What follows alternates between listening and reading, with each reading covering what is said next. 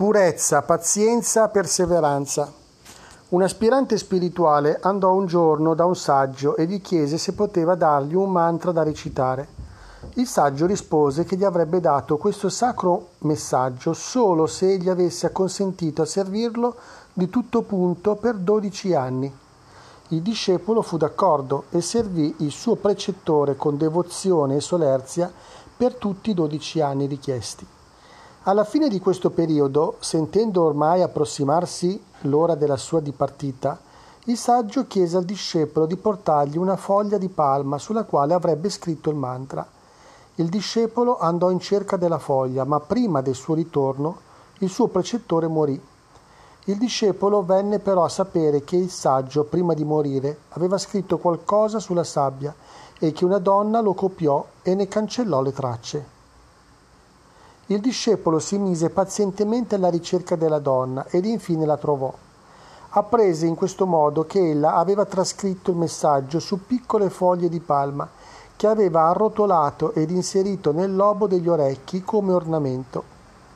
Quando la donna seppe che quello era un mantra per il quale egli aveva fedelmente servito il saggio per dodici anni, gli disse che gli avrebbe dato quella, quella piccole foglie solo se avesse servito adeguatamente anche lei per lo stesso periodo di tempo.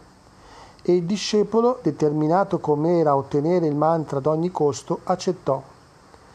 Il giovane si prese cura dei suoi asinelli e la servì per molti anni, vivendo solamente del cibo che lei gli dava. Ma un giorno non ricevette la sua razione di cibo e perciò si vide costretto a cercare il modo di procurarselo. Seppe che il re di quella regione aveva dato cibo ai poveri per tanti anni e cercò di raggiungere il luogo della distribuzione. Ma venne a sapere, con grande delusione, che proprio quel giorno il re aveva deciso di interrompere quell'abitudine poiché non aveva ottenuto il risultato previsto. Il re infatti aveva iniziato a dar da mangiare ai poveri su consiglio del suo precettore, il quale gli disse che avrebbe avuto un figlio se avesse sfamato con il cibo servito ai poveri un uomo veramente pio. Se ciò fosse successo, una campanella avrebbe suonato da sola e questo sarebbe stato il segno per riconoscere l'uomo buono. Il re, seguendo il consiglio ricevuto, aveva provveduto al cibo dei poveri per molto tempo, ma la campanella non aveva mai suonato e il re decise di interrompere di punto in bianco quest'usanza. Questo stesso giorno il giovane discepolo arrivò al posto di distribuzione e venendo a sapere che le vettovaglie erano state mandate al fiume a lavare, decise di recarsi là nel caso fosse avanzato un po' di cibo. Trovò e mangiò un po' di briciole rimaste su un piatto e nello stesso momento la campanella a palazzo si mise a suonare.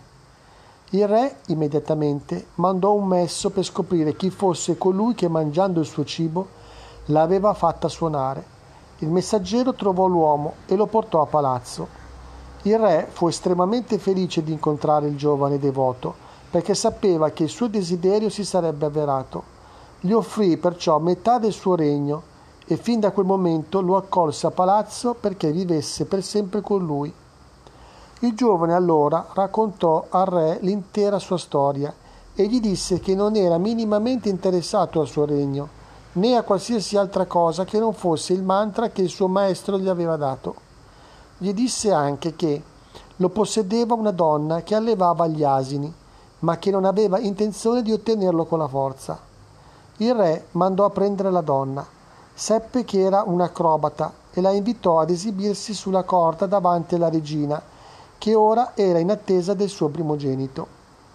Mentre danzava sulla corda le chiese se era capace di afferrare al volo due orecchini di diamanti, di metterli e di continuare la sua danza.